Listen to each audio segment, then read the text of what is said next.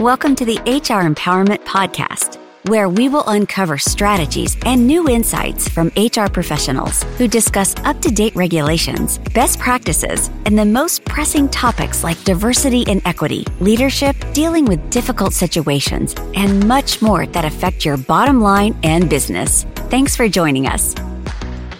Hey, everybody. Wendy Sellers here, the HR lady. Welcome back to the HR Empowerment Podcast for Aurora Training Advantage. And Happy New Year. How you doing, JC? Happy New Year to you, too. I'm doing great, actually. And uh, a big hearty welcome to everyone coming back to the HR Empowerment Podcast. It's going to be a great year ahead of us, Wendy. You know, we, it better be.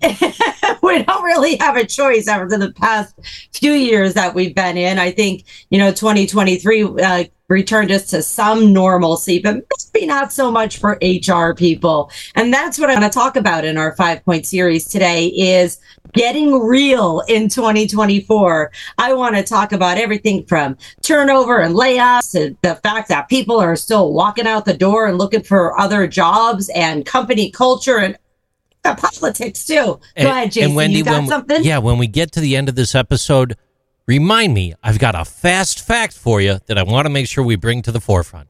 But let's get right into it, sounds shall good. we? Yeah, let's talk about. Hey, I want to talk about turnover. Uh, first of all, turnover and layoffs. So, the one thing that we're hearing on the news, and we've been hearing kind of in the the last uh, maybe quarter, possibly more of 2023, is oh, everybody's doing layoffs. Everything, you know, everything's going crazy. And you know what? I don't know about you, but my thoughts are the companies that are really doing the layoffs right now, first of all, are usually very, very, very large companies. There could be some small ones, but I feel like they overhired due to the pandemic, either because, you know, what they were selling was needed in the pandemic, but it's not needed so much now or not desired so much now because people are out and about doing uh, things that they were doing pre pandemic. What are your thoughts on that? I actually pulled some uh, recent statistics as of this uh, this very afternoon, the point in time of recording here. According to a December 2023 survey by Resume Builder, 38% of business leaders think layoffs are likely in 2024. And Newsweek does report that nearly 4 in 10 companies are likely to have layoffs in 2024, and more than half are planning to implement, believe it or not, a hiring freeze. Wendy, that does not sound good. It definitely doesn't, but I, I just want to remind our listeners not to not to freak out because of the news, because the news does sell, right? Um, but the facts are they have been they, the news people, have been talking about this for the entire year of 2023, and They now have. the results are in, and jobs are actually up. Um, now maybe job openings are down because hey, we've lived without that job opening being filled for 12 months, so we're just going to eliminate that position. But generally speaking, the facts are that there was more people being hired and being jobs being filled throughout 2023, even now recently in January 2024.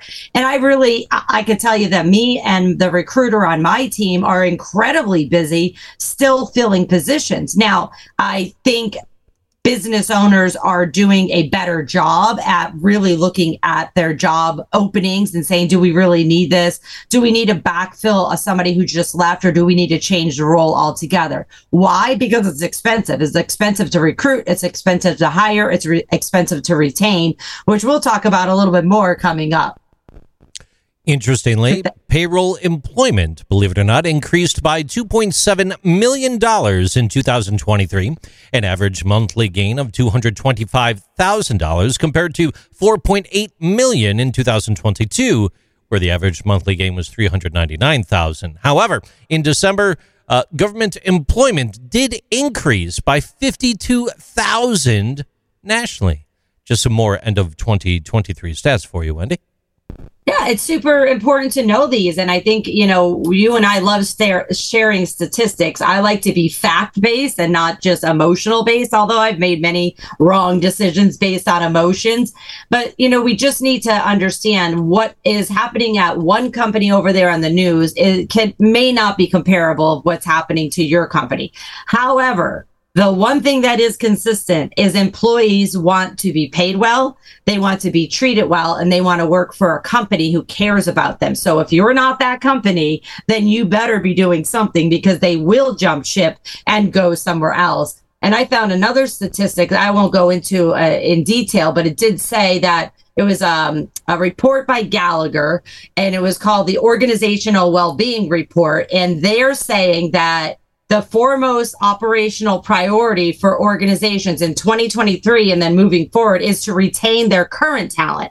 Here's the deal, JC. If you retain your current talent, then you don't need to replace them and you don't need to be hiring, right? Yes, you yes. may need to still, uh, you know, give raises and fix your culture and benefits and everything, but retaining great employees is something that we've been struggling with for, for decades. It's nothing new. So now is the time to say, I don't want to be spending any more money on hiring. Let me keep my awesome, amazing employees that I have now. How do I do that? Let's shift the money from recruiting to retention. Super, super important. Yeah, absolutely. The cost associated with employee turnover does average between one to two times an employee's annual salary, as highlighted in the Integrated Benefits Institute study 2023. And a significant 61% of employers are grappling with challenges related to employee retention, as per the findings of that same study. Grappling with challenges related to employee retention. I didn't think it was that hard, Wendy, but it sounds like it might be. yeah, right. yeah, it's super, super easy, you know, to retain people. No, it's not.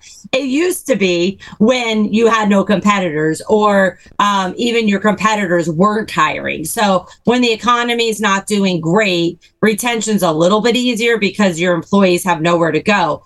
I, I personally I, I want I'm trying to word this very uh, uh, um, nicely. I'm not thankful for the pandemic, not at all, because a lot of people died and there's a lot of negative things that came out of that. But in the positive sense, it made employers say, you know what, we need to make some changes here. Employees are needed. Otherwise, we can't make money, whether we're selfish or giving it away. We just can't do it. So change is needed. And the last thing I want to say before we go into episode two of five here is that the average tenure of an employee with a single employer stands at 4.1 years. And this was based off the BLS, Bureau of Labor Statistics in 2022. So not too far away. Uh, four years, that seems like uh, actually a lot longer than most people are saying that I know of. So if you can get somebody to stay four years, you're probably doing something right. With that said, thanks everybody for joining us today. In our next episode of Getting Real in 2024, I want to talk a little bit about job hunting and, you know, really dive into a little bit more the fact that your employees, happy or not, are still looking for another job or just curiously looking what else is out there.